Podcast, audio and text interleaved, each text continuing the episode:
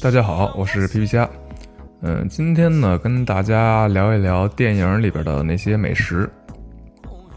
嗯，关于这个话题啊，犹犹豫了很久，因为我本身呢，并不是一个非常好吃的人啊，就一直觉得食物这种东西吧，只要不是自己讨厌的食材，就是那能果腹就好了。对，呃，真的没有特别高的要求和期待啊，对于这点，嗯。总是被人说，那你这样就生活中就缺少了很多乐趣啊。也许吧，呃，十字性也嘛，就是我只能说，那你们的欲望啊比我高级。嗯，那最近呢，刚看了这个阿成先生的《棋王》，那里边的这个棋呆子对于吃，呃，真的是上升到了一种。仪式感的形式，哈，就是这个书里边没有写他的过去，但是从他对于吃的这个痴迷程度上，呃，可以深切的感受到他曾经是挨过饿的人，啊，呃，但他只是对吃而不是馋。呃，虽然我不是特别好吃哈，就是但对于美食相关的一些呃艺术作品还是非常感兴趣的，呃，看到一些。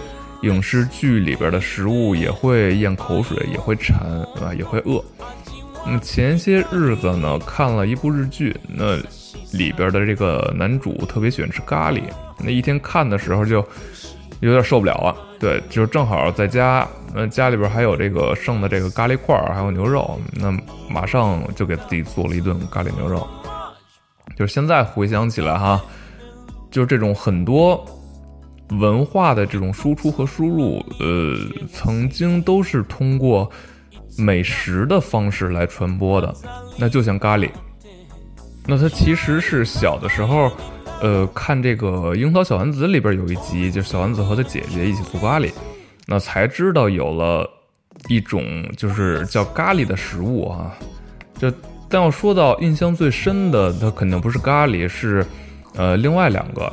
啊，一个是披萨，一个是热狗，呃，八零后的朋友一定深有同感啊，就是当初的中国，至少在北京是没有披萨店和热狗热狗店的，而第一次知道有披萨这种东西是通过一部动画片儿，啊，就是那部就是非常著名的《忍者神龟》啊，那里边。四只王八啊，经常点披萨吃，就是看他们那种迫不及待的打开盒子，就是抢抢抢着吃披萨的样子，就觉得，我，中国怎么就没有披萨吃啊？那后来都是过了特别长时间，大概得有十多年的样子才吃到披萨。印象里边应该是必胜客啊，就是当时吃完就觉得，唉，也就那么回事儿吧，就是环境相对来说比较好一些。嗯，还有这个热狗。也是一部非常经典的动画片啊，刺刺猬索尼克和忍者神龟一样，几乎他每一集都会吃热狗，他还是得放这个辣椒酱。呃，小的时候也是看的特别馋哈，后来也是，呃，像吉野家 DQ，然后进到北京之后，那么才吃到了热狗这种东西。第一感觉就是，就是这玩意儿吃不太饱，太小了。一想也对，就是这是给刺猬吃的啊，就是这么大个儿差不多了。那后来才知道，就是其实像麦当劳啊，还有这个热狗进到中国以后，应该应该是啊，就是都变小了。呃，有兴趣的朋友可以去一些美式酒吧点一份汉堡啊，饭量稍微小一点的人，就就他绝对是吃不完一个汉堡的。呃，纯粹的说美食的话啊，就是中国说第二，绝对没有任何国家敢说第一。嗯，就是真的是只有中国人吃不惯别的地方的菜，就是别的地方的人就没有说吃不惯中国菜的，因为它真的是太丰富了，就总能找到适合自己口味的菜品。当然要说到，呃，这方面的文化输出哈，那就真的是有点不尽人意了。其实。但是我觉得，就这个倒无所谓，呃，有一些东西哈，就是真的没有必要让所有人都认同，让所有人都知道，啊，那中国那么大的地方，自己知道自己的好就够了。而且，中国菜在我看来哈，就是它，它真的是要高于其他任何国家的美食的，而且不是一点两点儿，对，就是真的是高出很多。呃，这个和东方思想有着很大的关系，已经可以说上升到这个意的层次上了。嗯，所以很难像西方的美食一样可以量化啊。就是中国菜想要量化，几乎是不太可能的。这也是为什么就是中国的米其林餐厅很少啊，是一样的。就是米其林餐，它它它有自己的一套标准嘛。呃，就像是这个流水线上最后筛查一样，就是发展到现在，可以说啊，用机器也能完成，大小啊、形状啊、精准度啊等等，只要达标就过关。但是中国菜基本上没有办法去制定这样的标准，因为太多太杂了，而且中国人的味蕾，呃，绝对是要比老外。要多得多，真心不能轻易的比较出就是哪一个菜比另外一个菜要好啊，就就单纯的这样去比较，对是不可以的。呃，那这些呢，要展开说就有点太多了，那就说到这儿吧。今天主要是想说说影视剧里出现的那些美食哈，和那些就是。讲美食的影视剧，对，就是比较纯粹、比较单纯的美食电影啊，就不是借食物讲人生、讲爱情的这类作品，所以还是挺有限的。我觉得像深夜食堂啊、美味情缘啊等等这类，嗯，不包含在内啊。像一些综艺类的也也不也不包括在内。那把这些都抛开的话，哈，西方的。影视剧真的很难找到比较单纯的美，就是说就纯粹说美食的剧。那些以美食为切入点的影视剧，最让我印象深刻的啊，食物，那一个是这个《美味情缘》里边的这个提拉米苏，那一个是《美食总动员》里边的素食锦。呃，素食锦这个菜，应该是我觉得啊，应该是源自中国，就是每个地方。都有不同的做法嘛？查了一下，最常见的就是芹菜花生拌腐竹，啊，就这个它还是米其林的这个名菜。由此可见，其实米其林餐厅真的也没什么可吃的，对，所以，所以说就这方面哈，还要从我们这个东方入手。首先呢，是咱们大中国的美食，那给我印象最深的其实是当年郑则仕演的一部清宫戏。对，叫做至尊狮王。当初以为是两道菜啊，但是现在才知道，其实是一道菜和一句话。那一道菜呢是佛跳佛跳墙，呃，当时被这道菜的食材之多给震撼到了啊。说来这个就真的是有点惭愧，至今为止哈还没有吃过最正宗的佛跳墙。呃，据说。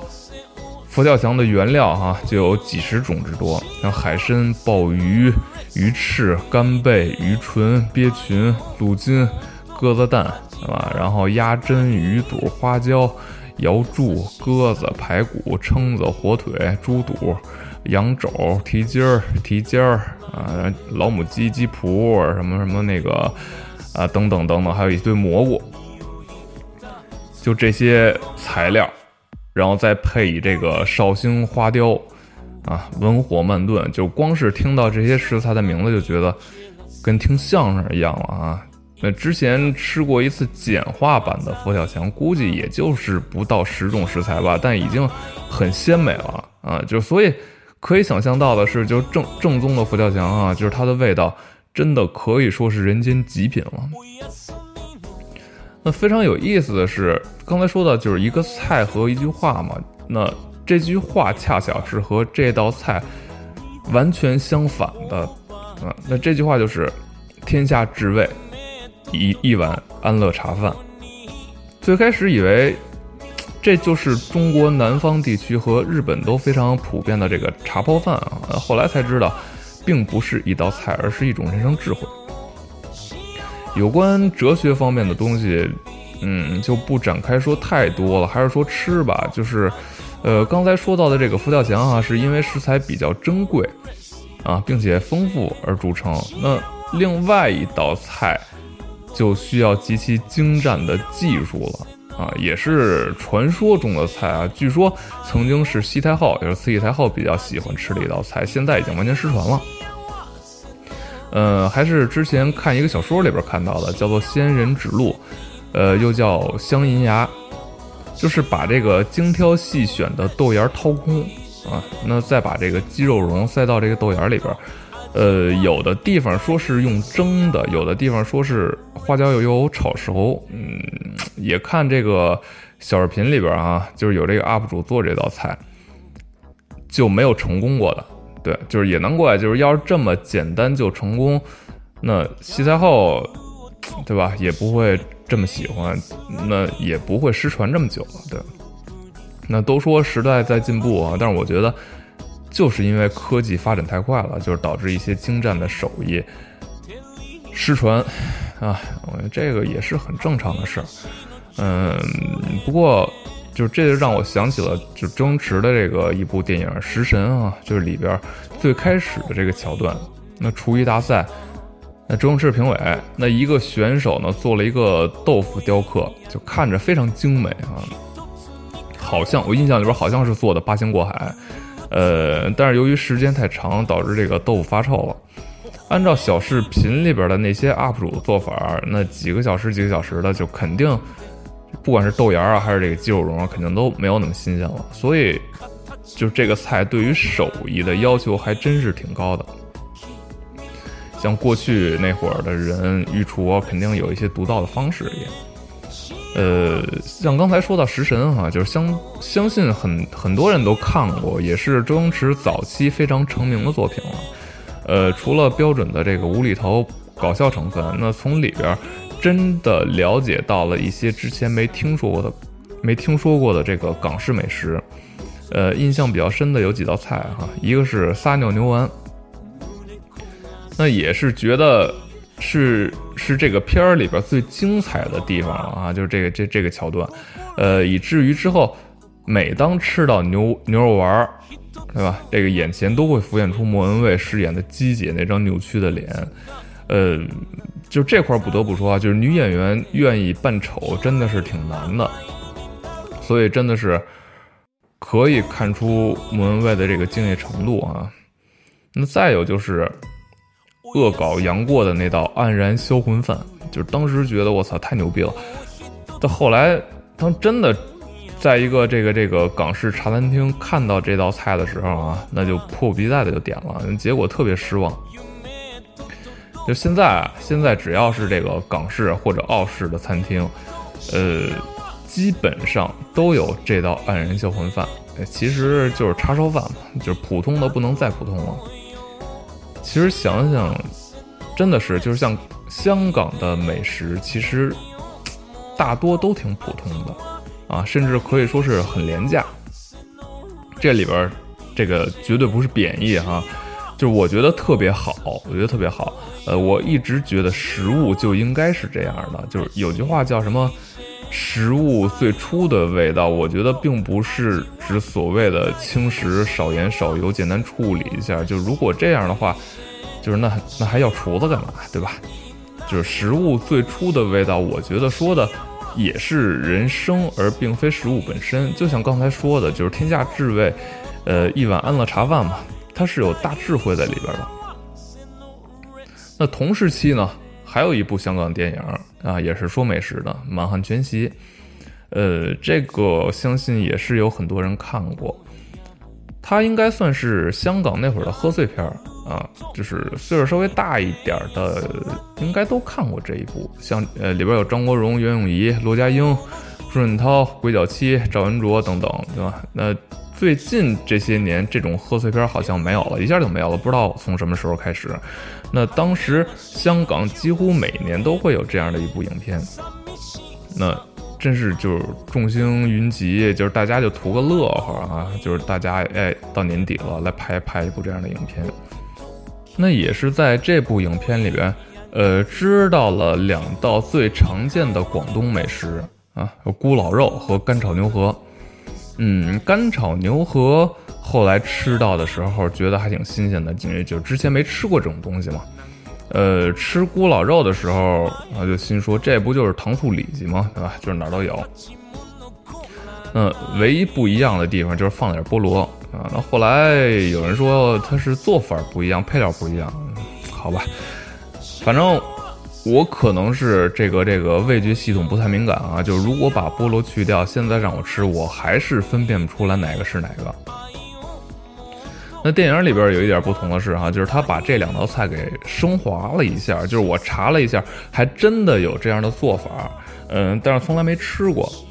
嗯，他这个在电影里边干炒牛河变成了脆皮干炒牛河，呃，网上有教做法的，原料一样是这个河粉啊，那泡发以后，呃，先卷上几个卷儿，就是在油锅里边给炸成脆皮儿，在盘子里边摆上一圈儿。那中间的这个牛河呢，该怎么做还怎么做，就是用这个豆芽儿、牛肉，然后加上这河粉一起炒。呃，不过就是最后呢，盛盘的时候淋上一层高度的白酒，用火点燃。呃，看着还是挺香的。有机会的话，应该是尝一尝啊，看着还不错。那还有古老肉，呃，变成了水晶古老肉。呃，也是查了一下做法，还挺有意思的。就看完后就觉得，我操，原来。就是这么回事儿，就感觉说穿了这个东西，说穿了还是挺简单的。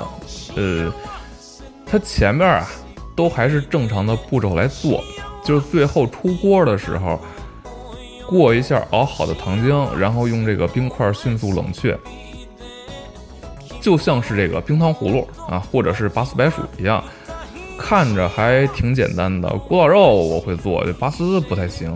要回头和我妈配合，做一下这道菜试试。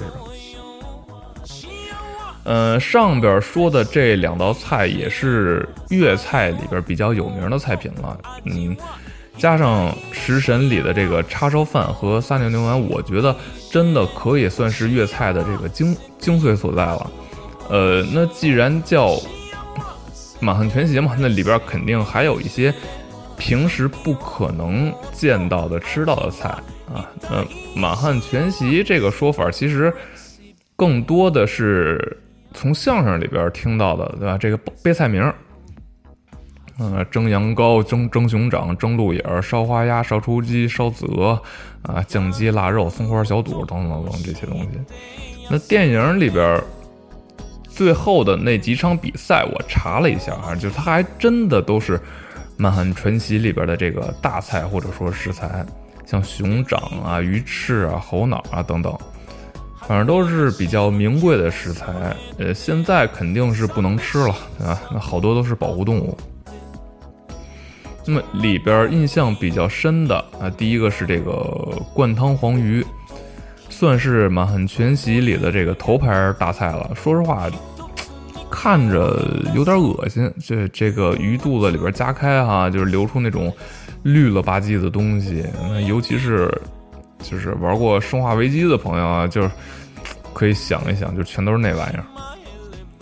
就不过甭管到底好不好吃，反正大多数人应该也都没吃过啊。食材的这种稀有程度真的是可以啊，就还有中国人起名的能力啊，特别厉害。那最后那道。什么大圣豆腐沙，就光光是听名字就特别有气势嘛。嗯，它是就是猴脑和这个鱼翅嘛，就是也能感觉到那股野性的味道啊，野味儿嘛。呃，再来说说，就是其实要说到把这个中华美食哈融入到影视剧作品里边，做的最好的，其实还真的不是中国自己拍的东西啊。有一部日本动漫啊，叫《中华一番》，这个名字大家可能有点陌生。那还还还有一个名字叫《中华小当家》，大家应该就都知道了啊。就这部动画片，才真的是让我了解到啊，原来中国的饮食文化如此的博大精深。就是也是知道了，在中国有那么多菜系。说到菜系哈，好像全世界只要一提到中华美食，大多。都是以这个川菜为主，呃，可能真的是就是川菜它更更加具有特点吧，呃，比如说到宫保鸡丁和这个麻婆豆腐啊，好像很多国家都已经很知名了。对了，操，就说了这么多，还没有说到正题。就本来是想说一部日剧的啊，就是大概聊一下吧。就是前两年木村拓哉主演的这个《东京大饭店》，剧情嘛，其实很简单，就是木村拓哉饰演的尾花，是一个非常厉害的西餐厨师啊。他召集了一堆伙伴，那共同打造了一间叫做“东京大饭店”的西餐厅。那最后呢，获得了米其林三星餐厅的这个评价。那就是一群人啊，朝着一个共同的目标去努力的故事，挺俗套，但是也挺热血的。剧情不重要，剧情不重要，就是这部剧最棒的地方在于真实啊！几乎所有的菜品，它都是请的真实的米其林餐那个三星的这个这个厨师来研发的。看过一个评论里边啊，是这样说的，呃，让餐饮老板觉得那这个大厨的成长故事是真的啊，那让厨师觉得做料理的过程是真的。那对屏幕外的高级吃货而言，最重要的啊也一点就是，它这里边的所有美食都是真的啊，这是非常难得的。呃，大概说一下印象比较深刻的几道菜啊，就是。那会儿看的时候真的是挺煎熬的，就是我这样一个对吃不是特别感兴趣的都看馋了。那最开始就是男女主人公结识的一道菜啊，焖蒸长臂虾。呃，现在在网上都能找到做法。嗯，这是一道看着还比较清淡的菜啊，就看着还挺舒服的。但是想想，应该不会太好吃啊，就或者说不太够吃。那其实里边印象最深的，其实是一道甜点啊，就是这个蒙慧小姐的这个烤栗子蒙布朗。作为对甜品啊没有抵抗力的男人，那看到这集的时候，不夸张的说，就是嘴里一直在冒口水。呃，虽然没吃过啊，但是后来也看到过某些西点店里边就是卖这款甜品，呃，据说是有点甜。我我觉得应该是不太正宗吧，就是这道这道这道甜点，在剧里边啊，它它它它是没有浪费栗子的每一个地方，呃，它这个栗子壳是被用来煮水后，然后添加到这个这个蛋糕里边，呃，增加这个栗子香气嘛。嗨，也不是专业厨师，就反正看他们做，觉得这个出来应该是非常好吃的。对，那还有一道。肉料理是这个鹿腿肉，最重要的是保留这个鹿肉的野味儿的同时，要去掉这个鹿肉的腥味儿。呃，我平时也会做饭嘛，就是我觉得做肉菜去腥是最难的一步了啊。就是一般来说，就是料酒、葱、葱姜、花椒啊，要是弄不好的话，就是猪肉的腥气都很难去除，就更别说这个野生动物了。呃，忘了在哪看过了，说是，呃，过去，呃，大概明清以前吧，那会儿那会儿那会儿，由于技术问题，呃，那会儿猪是不进行阉割的，那相当于野生动物了，就是肉比现在的这个猪肉要腥很多。那苏东坡呢，也是为了去腥，就是用了大量的这个香料。那最后就就就就做成了东坡肉嘛。那其实就是其实现在来说，这个猪肉它是用不着那么多香料的了。但是作为野生动物的这个肉料理来说，去腥这个步骤应该还是挺难的。在剧里边用的是红酒，呃，也是经过了很多次尝试啊，从最开始这个选材到后来，呃。风干呀，等一系列的步骤下来，最后成型，看着还是挺挺清爽，挺好吃的。对，嗯，还有很多菜品，像是什么蛋白霜冰淇淋，然后黑布丁雪长塔，等等等等，就不一一去聊了啊。基本上每集都会有一到两种菜品的研发。那对于美食爱好者来说，这部剧绝对值得一看啊。最关键的是，就你去搜一下啊，就可以找到。哪道菜在哪家店可以吃到？就是大多数、大多、大多都是在那个日本啊。呃，我是说，等到真正解封了以后，是可以去吃一吃的。对，嗯，个人虽然不是一个很好吃的人啊，但不可否认，就是在面对食物的时候，它也会产生一种莫名的幸福感。呃，很多时候你会发现，就是当一个人在遇到好吃的东西的时候，他会比平时漂亮很多，啊，是那种由内而外的那种美。那好了，这期的节目呢就聊到这儿，呃，给自己说饿了，去做点东西吃。那好，再见。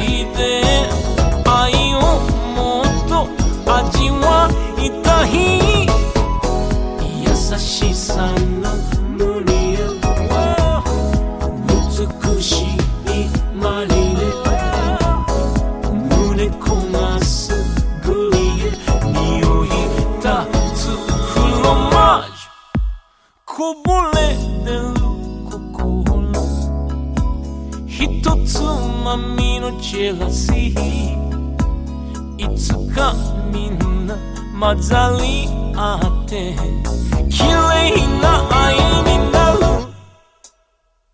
とびきりの休日おやすみの